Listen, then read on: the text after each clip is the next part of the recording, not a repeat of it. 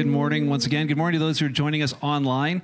Those of you who couldn't uh, couldn't recover from whatever you did last night, uh, thank you uh, for tuning in whenever it may be. Um, to our volunteers who uh, watch online as well, we're grateful uh, for that. This morning, um, man, you guys ready for His Word? Yeah. Digging deep to bring to bring your Bibles with you this morning. I'm gonna Got them. Bring it on. They say, "Oh, it's good," because I thought, you know, it's it's New Year's Day. Maybe we got to go a little tame, but uh, uh, I, and I tried, but the, but but but the, the Lord didn't let me, and neither did my wife. She was like, "No, no, you got to preach what's on uh, what He puts on your heart." So, man, we want to uh, help people find Christ and find community, and get used to opening this book and allowing our hearts to be open to what's in it. So, it's 2023, and uh, we're beginning a new series today.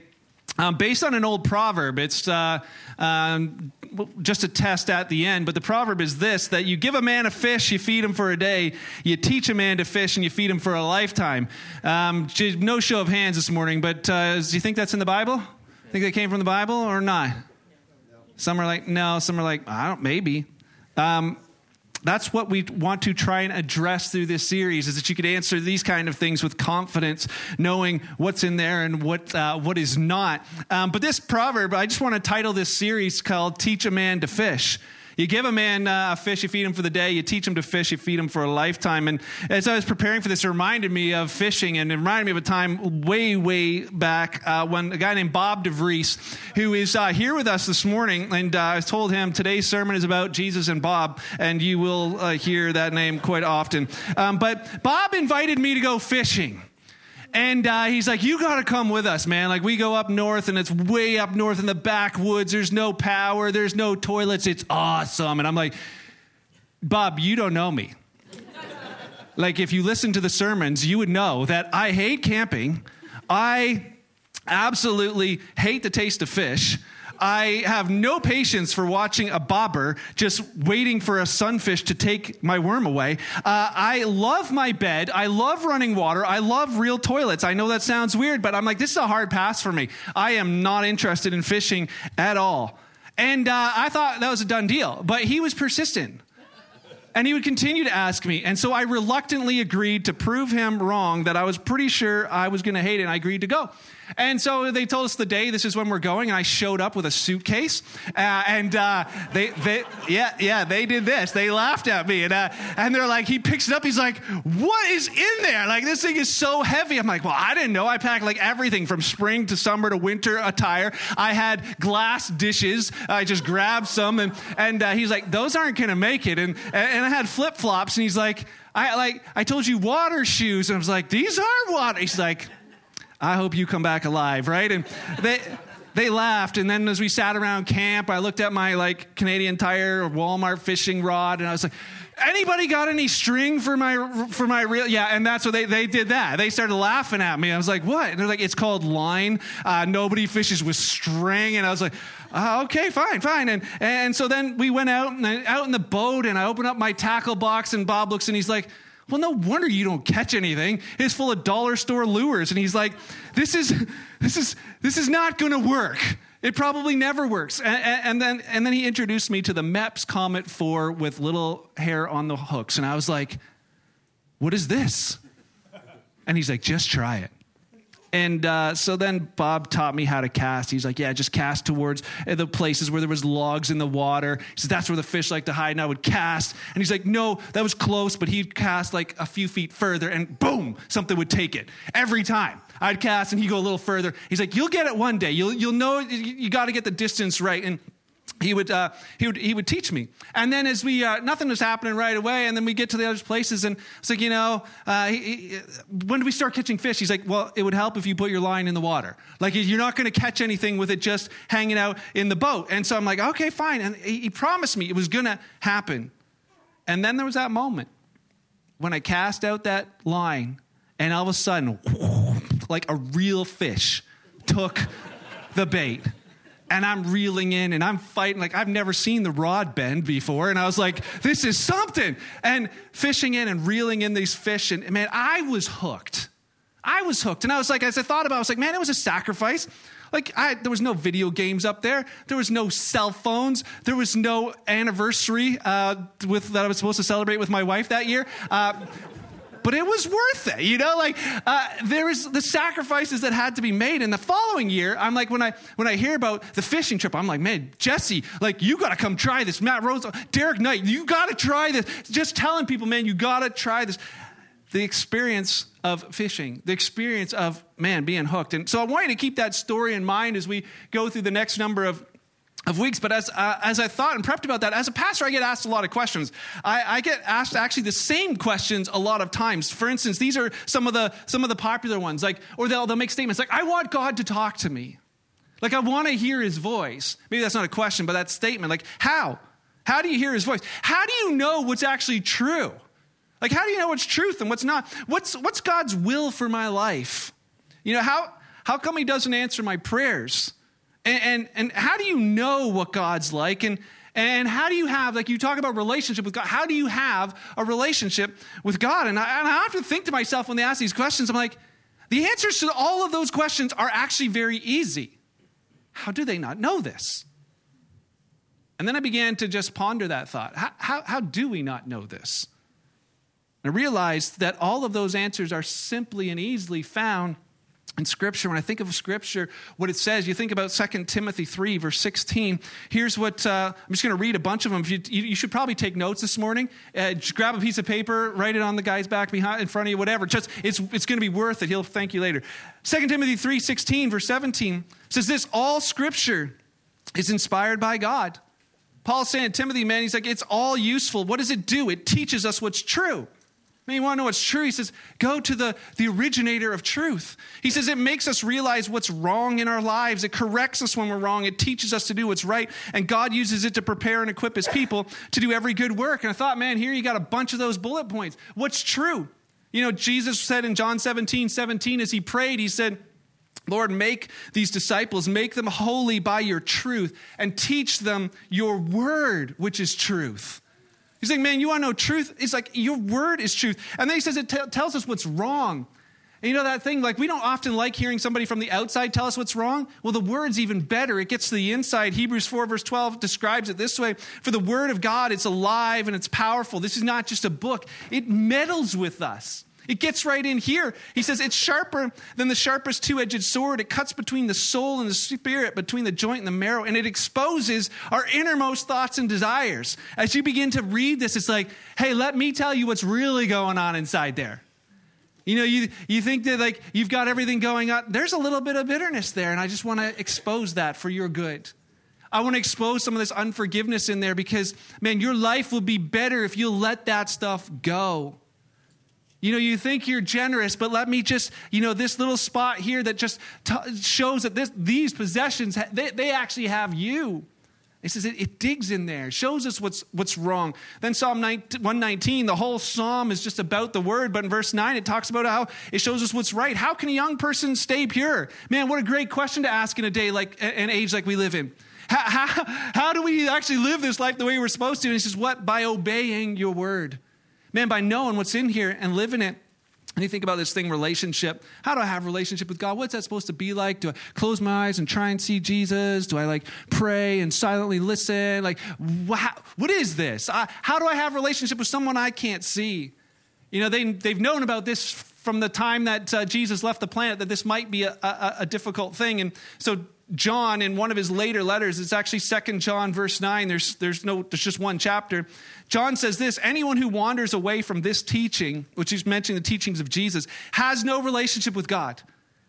He, he says this is what the relationship looks like. If you wander away from Jesus' teaching, you're out of relationship with him. It says, uh, and then he goes on and just says the opposite. Anyone who remains in the teaching of Christ Anyone whose life remains in that has a relationship with both the Father and the Son. And so Jesus or sorry, John is actually reiterating what Jesus had told him years and years and years ago, uh, right before he was crucified. We find it in John 15, verse 7. He says, This, if you remain in me, Jesus says to them, and my words remain in you. He's like, this is, this is how that relationship, that word's got to be in here for relationship to be happening. He says, You can ask for anything you want and it'll be granted. And people are like, Well, I love the second part. But that doesn't happen without the first part. It doesn't happen unless we're like, Jesus, I want your word in me. Because we'll say these things like, I want a relationship with God, but then not do what he actually calls us to do. I, I want to hear God's voice, but not actually give him an opportunity to speak. Psalm 1 verse 2 says this, and this is what, what Jesus was actually clarifying to the disciples that night is this, that, that the, he's, he's talking about those who are blessed. He says, they delight in the law, which they would have understood to be the word of the Lord, meditating on it day and night. He's like, this is, this is what it's all about. And, and I sometimes wonder if it's that clear in Scripture that, man, this is how you know His will. This is how you know who He is. This is how you have relationship with Him. This is how you get, find the answers to your prayers. This is all of that. If, if, if it's so clear in Scripture, why do so few people know that? And then I began to look at polls, and I've, I've always you know, been interested in polls. Uh, and uh, the polls consistently show that most Christians pray. And if I would ask around this room today, how many of you are Christians? I get a lot of hands. How many of you pray regularly, or at least sometimes? You'd probably get most of the hands in the room because the, most Christians pray. But the, the, uh, the also, the, the statement is that most Christians don't read the Bible. Most. So if you're sitting in this room, you're like, oh, yeah, I don't know. I haven't read it this year. Well, you're okay yet. But maybe you're like, oh, I didn't read it last year either, right? Well, yeah, you're the ones we're talking about, right? In 2020, the State of the Bible poll, there's a poll called State of the Bible. Here's what they found 9% of people who said they're Christians said we read it every day. Out of a room of 100 here, nine. Who's the nine? No, I'm just kidding. So, because we don't want to do the, we'll take that, me and Lily. Then there's the three, there's 3% who said we read it at least four times plus a week. 9% said we read it once a week. It's usually in church, right? It's like, oh, oh yeah, I'm in, right? Uh, and then, you know, there was 9% who said once a month, and 34% of people who said I'm a Christian never read the Bible at all that year outside of church. One out of every three of you. I'm not saying you, I'm just saying in general.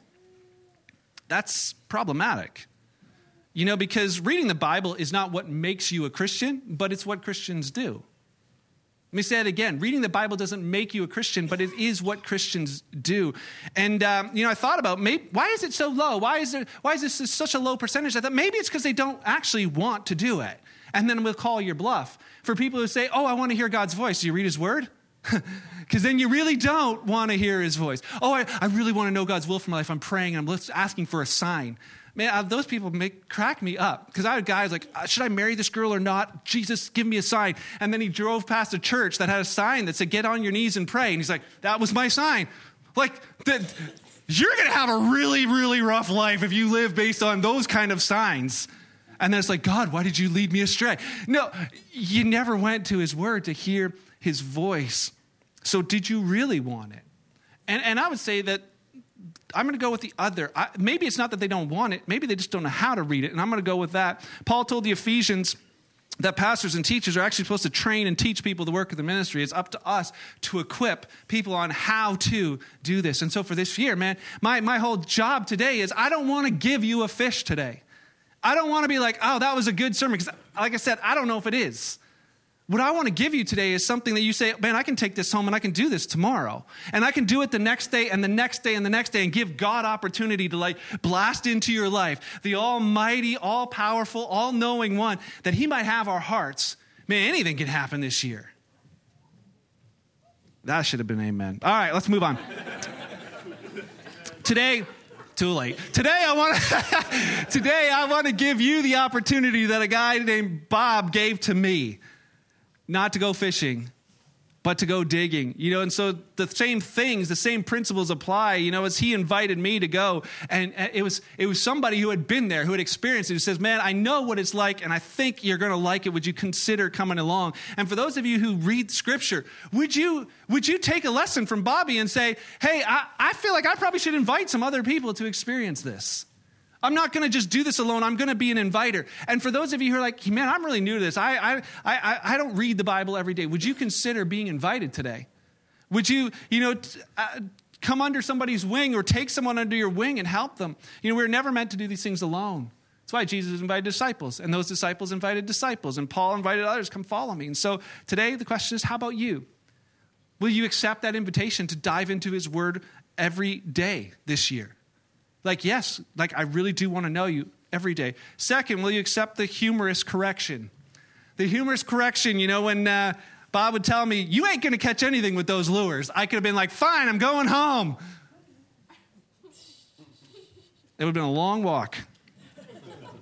But can I say this? When it comes to this, if you're just one of those people who does verse of the day, man, you got dollar store lures.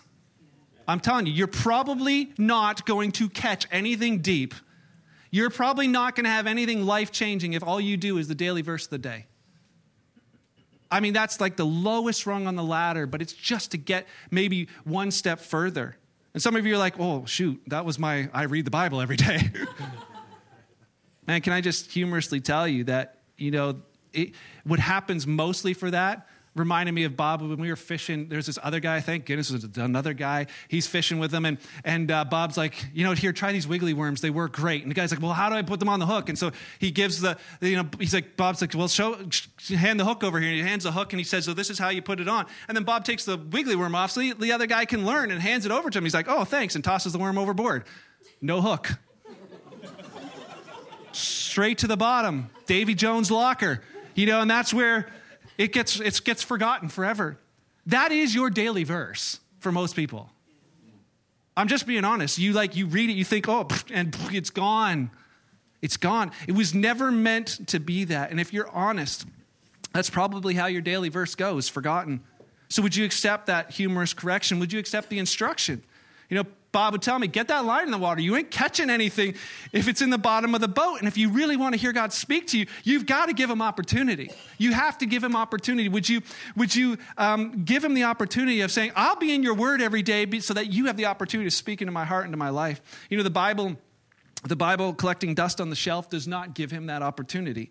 Coming to church and just hearing a sermon doesn't really give him that opportunity. You might hear my words, you might get this little thing, but it's not what his design was. You know, I re- I found amazing is that I've, as I do this every single day, and I don't do it as part of my paid thing. I just it's just me and the Lord. Lord, I want to know you. It's crazy how many times verses I'll read in the morning come back out in a conversation later that day. When somebody's like, hey, man, I'm going through all of this, my advice to them isn't Mark's greatest thoughts, it's his word. Man, what do they need? Not Mark's greatest thoughts. Man, they need his word. I had one guy this week, and he was just talking to me about how, man, it's such a struggle. And, you know, it's like, man, this, I didn't realize life was going to be this difficult at this stage. And I was like, you know what I read today? I was reading Philippians where Jesus, uh, where Paul writes to the believers, and says, man, you guys have the privilege of trusting in him. And he's like, Oh, amen, brother. We have the privilege of trusting. Him. I was like, I'm not done. Neither was Paul. He says, You also have the privilege of suffering for him. It's like, What? the privilege. The privilege of suffering for him. I got the privilege of trusting him, but man, I got the privilege of suffering with him. We don't see it the same way. And he's like, Man, I needed to hear that. Well, what happens if I'm not, you know, if I'm just doing the daily verse of the day in the morning? Man, to miss that moment. God wants to move through you. I don't know if you realize it's not because it's me, the pastor, it's just being a believer. He wants to do the same through you. Through you. And then the next one, just asking the questions. You know, when you read scripture, and I mean read every day with someone else, here's the, with, here's the reason it's with someone else, is you have a chance to ask questions. You know, asking, hey, anybody got any extra string? They're like, uh, let, me, let me help you with that. It's, it's not that. But there's no dumb questions. The dumb thing is just simply to not ask any. Man, I love reading through the, through the Bible, um, doing the Bible plan with people, and people have never read the Bible and they ask these great questions.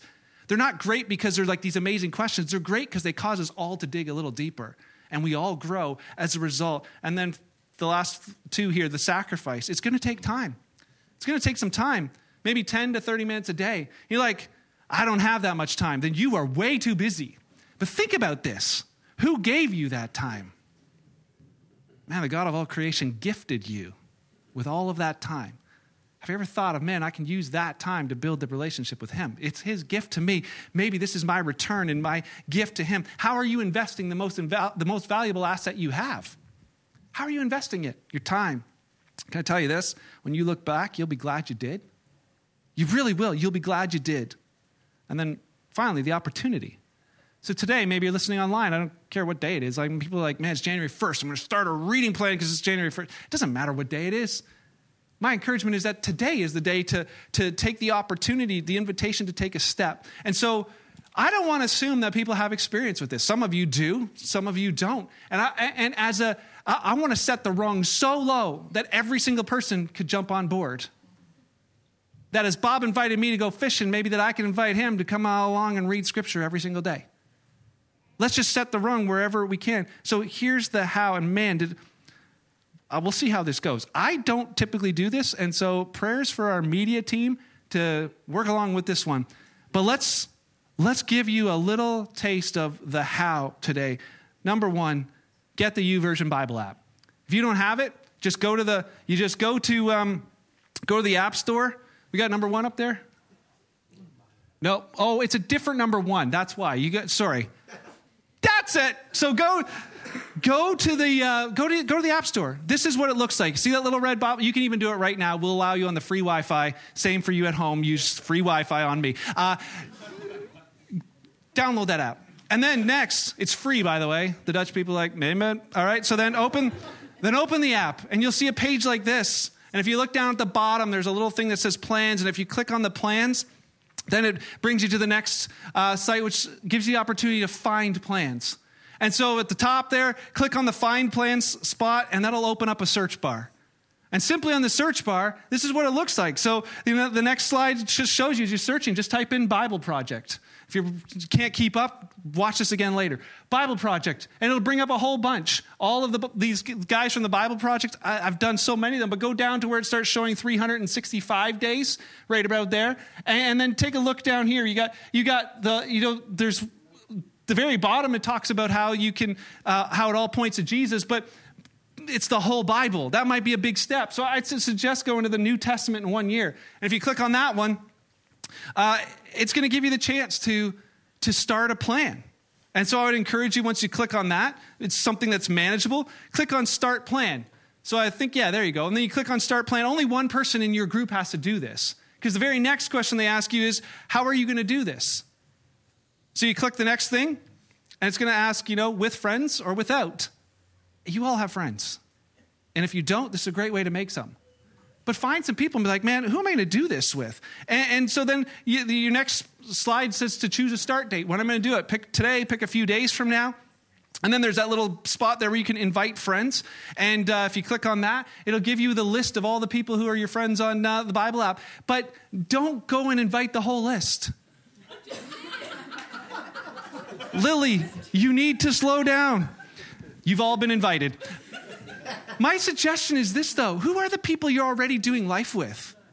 Like the Amazing Grace. Why doesn't one of you start and say, hey, let's do this plan together? I'm going to invite the Amazing Grace because we already get together outside, so we're going to do this. What about if it's the BFF group from, uh, you know, youth group?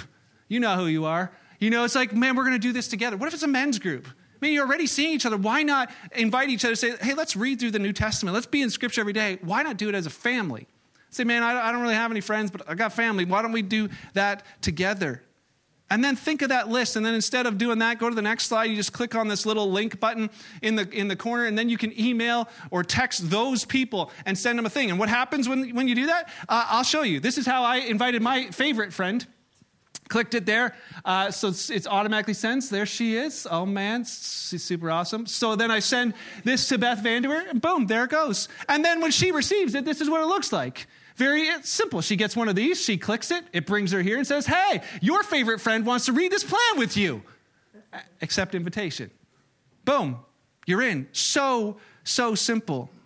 And then you just go back to the app, you begin the plan. You can add some more friends if you want to. Number 15 is day one of the plan. Day one of the plan, have, many of the plans have like a, a devotional, and, uh, not all of them do. But the reason why I like this particular plans is because these guys help give you some context of what you're reading. So many people like, I don't know what I'm reading, and they read random verses from all over, and it's like nothing makes sense. And they're like, hey, let's let's help you with that. And so today, because I actually want you to do day one, and then man, you're like, you're you've done it for today. Here's the here's the thing. Let's let's take a uh, a look at this devotional link. So you click on the, the link, it's going to bring you to a screen like this, which has a YouTube link. You click on that, and uh, man, be prepared to be amazed. Put your thinking caps on, it's good. The New Testament. If you open up a Bible to its table of contents, you'll see it's made up of two large collections, the Old and New Testaments. The word testament refers to a covenant partnership, which is what both of these collections are all about. They tell one epic and complicated story of God's covenant partnership with Israel and all humanity.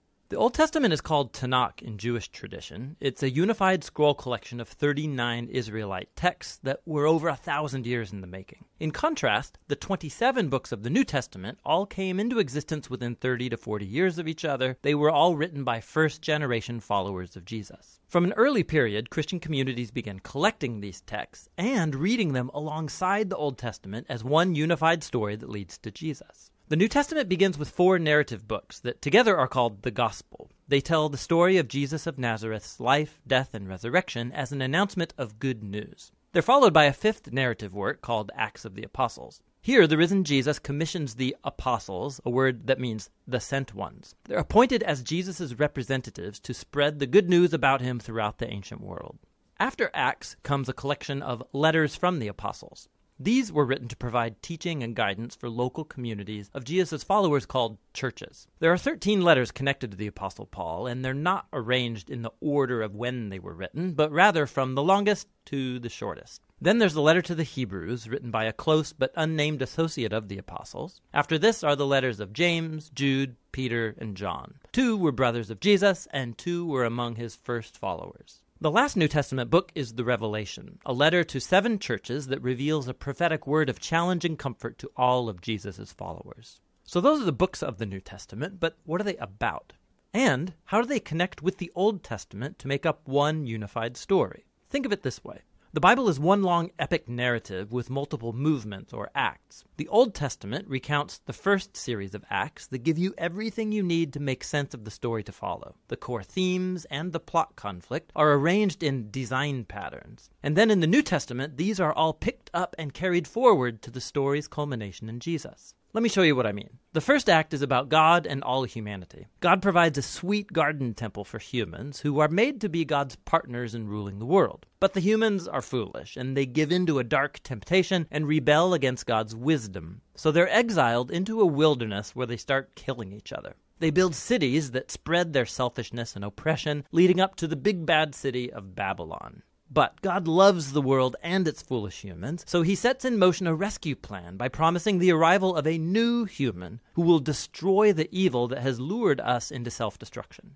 The next act of the biblical story is about God and Israel, and it develops the themes and patterns of the first act. God calls a new humanity out of Babylon into a sweet garden land Abraham, Sarah, and his descendants, the Israelites. God promises that through them divine blessing will be restored to all of the nations. Surely these are the new humans that we're waiting for, but the Israelites repeat humanity's rebellion against God, building their own violent cities that lead to self destruction and another exile in Babylon. But God sustains his promise that the new human will come from Abraham's lineage. It will be a priest king who will now have to rescue both Israel and humanity from Babylon to restore God's blessing to the world. Now, notice how these two acts are designed according to the same pattern. The second act is a longer and more violent version of the first, and together they explore the tragic human condition, but they also highlight God's promise, which is developed more in the next act the Old Testament prophets and poets. The prophets accused Israel and all nations of their evil, and they announced that one day God himself would arrive to bring the day of the Lord and deliver his world from Babylon. He would do it through a promised royal priest who's going to suffer like a slave and die for the sins of Israel and all humanity, but then he'll be exalted as king over the nations. He will call others to leave Babylon and join the new covenant people, who will partner with God to rule over a new Jerusalem, that is, over a new creation. And so the Old Testament concludes by anticipating a new act in the story. And when you turn to the New Testament, it's the same story, now being carried forward in Jesus. Let's see how. The four gospel accounts introduce Jesus of Nazareth, both as the promised son of Abraham who will restore God's blessing to the nations, and also as that new human who will defeat evil and restore humanity to partnership with God. So Jesus is portrayed as a human, and more. He went about announcing the arrival of God's promised kingdom, and he spoke and acted as if he was Israel's divine king. But instead of calling himself king, Jesus referred to himself as the Son of Man, that is, the human one who would act like a servant. The Gospels are making the claim that in Jesus, Israel's God has become the faithful Israelite and the true human that we are all made to be but have failed to be. Jesus' mission was to confront that dark evil that lurks underneath humanity's evil, luring us into selfishness, violence, and death. But how do you defeat that kind of evil? The surprising answer in the Gospels is that Jesus overcame our evil by allowing it to kill him on his paradoxical throne,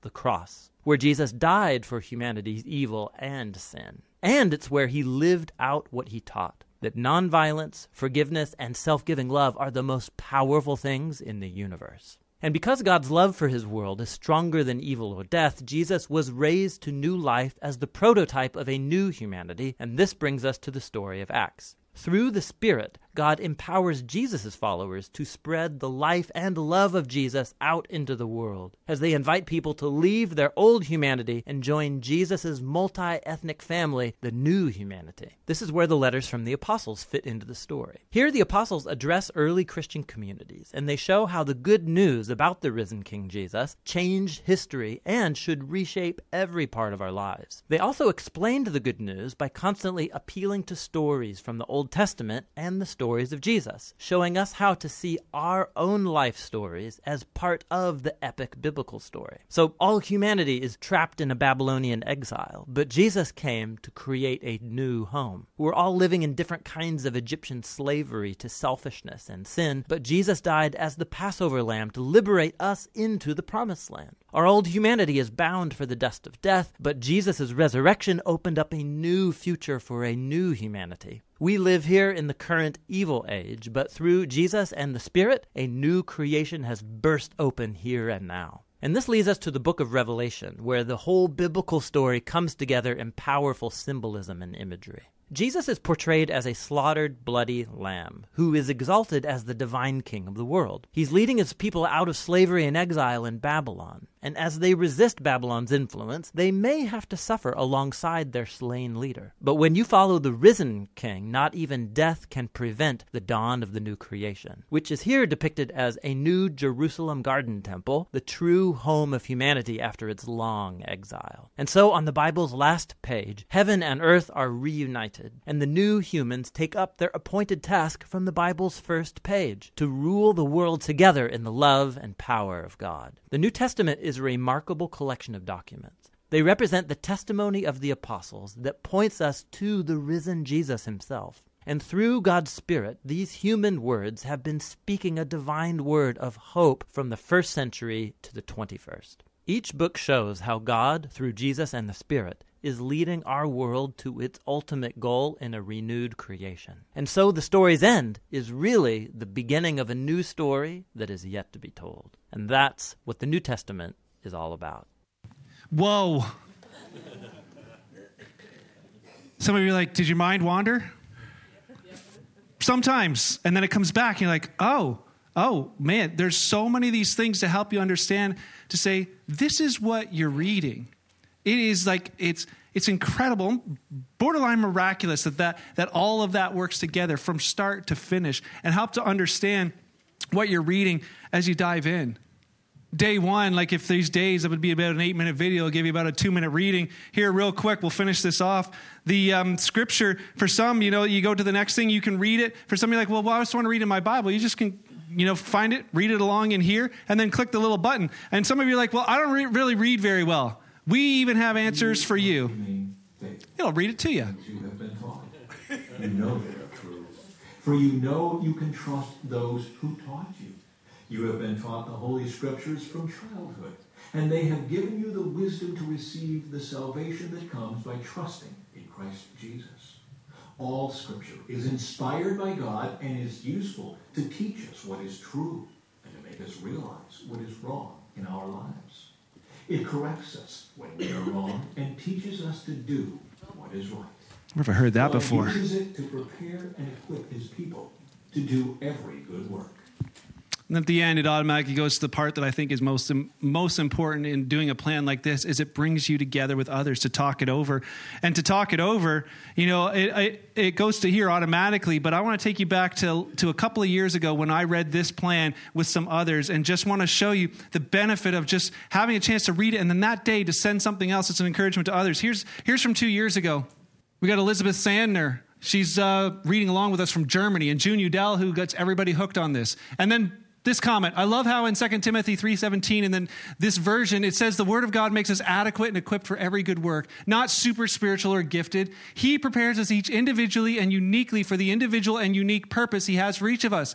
His word is the common tool but the way it shapes and it carries on. Then you know even thinking there like words from karen boervage man like years later to just in, again once be, be reminded of what the lord was showing her and what a blessing to me even to this day and then down some questions, uh, you know, some great questions. And then even Chris Stone getting in a few days late. It's still okay because you have the chance to read. Man, I remember that. Some of you were part of that plan, and it was like so encouraging to go through. And so I would encourage you. And then at the end, once you clicked after that, it just asks if you want a reminder. I'd encourage you to take a reminder. Say, yeah, I want to be in this every day because it's what I want to do. And then finally, here's the question So are you in this year? Are you one of those people who's like, man, I want to know what God, I want to hear his voice. I, I really want to hear him speak. I, I, I'm not just want to be one of those Christians, but I actually want to have relationship with God. Well, then, a couple final thoughts. All right. Here's my final three thoughts for you. Number one, some may be offended by the title. Why is it teach a man to fish? That's just not very inclusive. Obviously, the message is for men, women, and children, but I honestly think men need to hear it the most. I, am telling you, fellas, the women whoop us in this category. They just do. They're in the word more children. We have children in our in, in our in our um, churches who read scripture more than uh, than than most men. And uh, so, fellas, this is it today. You know, if if you're not in the word, man, I'm challenging you. Let's step our game up. It's worth doing. And you're like, yeah, but I'm busy. Second point, the sacrifice is real, but it's worth it. You're going to have to say no to some things, no to Netflix, no to whatever, uh, in order to say yes to this. And that's for all of us. And what do you want more? What do you really want more? You know, the thing is, if you take the, uh, take the step, you know, one day you will look back and go, man, I'm so glad I did.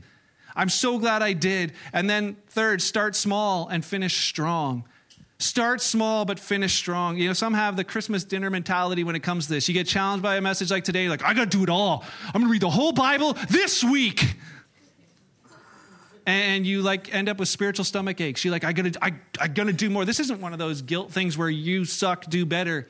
This is that invitation of like, man, would you just take a moment to start small and taste and see? Do something manageable. That's why I like the New Testament. It's manageable. And here's the truth as humans, many of us are to start, few will finish. You know, these things, all these plans. I remember starting with 50 people and about 17 finished. Last year it was like a dozen that started a plan with us and five finished.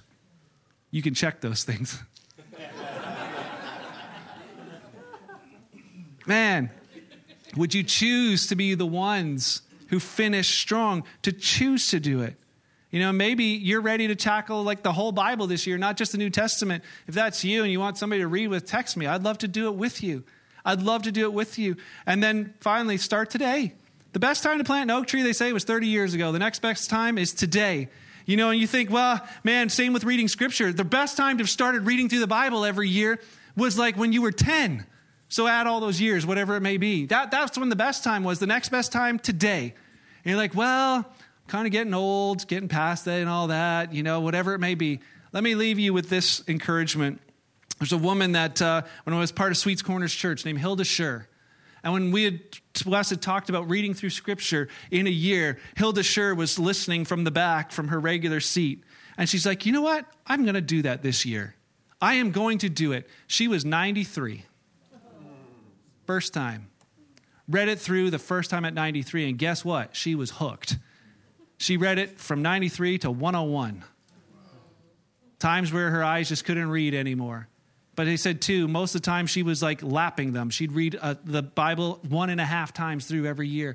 Why? Not because she had to, she was hooked. Man, don't wait till 93. You have the opportunity today. And so, last thoughts, I guess. Number, number one, um, well, I'll ask number one later. Number two, would you just do this? Would you just do this for yourself, for others? Would you invite some others to join you today? Would you text some people like, it's kind of weird text? It's not going to be weird. They know because they heard it today. You know, inviting other people to be a part of it, that we might know Him, that we might know His Word, and that we might truly grow as His followers. That we in this little church would change the statistic of, at least in Haldeman, Christians read their Bibles. That gratefully, gracefully and growing together. Let's pray. Father, thank you for your word. I mean that. Man, it messes with us like it does today, but we're grateful for it. Lord, thank you for, uh, for there being truth in a world of confusion. Thank you that it's right here. Lord, thank you for those who gave their lives so that we could have it in English and have the chance to understand it in our own language. But even more, Holy Spirit, thank you for doing what people can and just lighting it up in our hearts, digging right down deep. For those of us this morning who we just know that you're speaking to our hearts, Lord, would, uh, would you help us to be obedient to you today and to take those steps and to just decide? And Lord, would you give us strength as we uh, daily face reasons why we don't have time or whatever it may be, that your Spirit would continue to draw us to that place. And Lord, may it be not just for our good, but may it be for the good of your kingdom, that others might be blessed and inspired by what you're doing in and through our lives. And may your word go forth from this place to all corners and parts of our county and families and relationships, just as a result of this one day. Father, we thank you for that and we give you glory for it. We pray this in your name. Amen. Amen.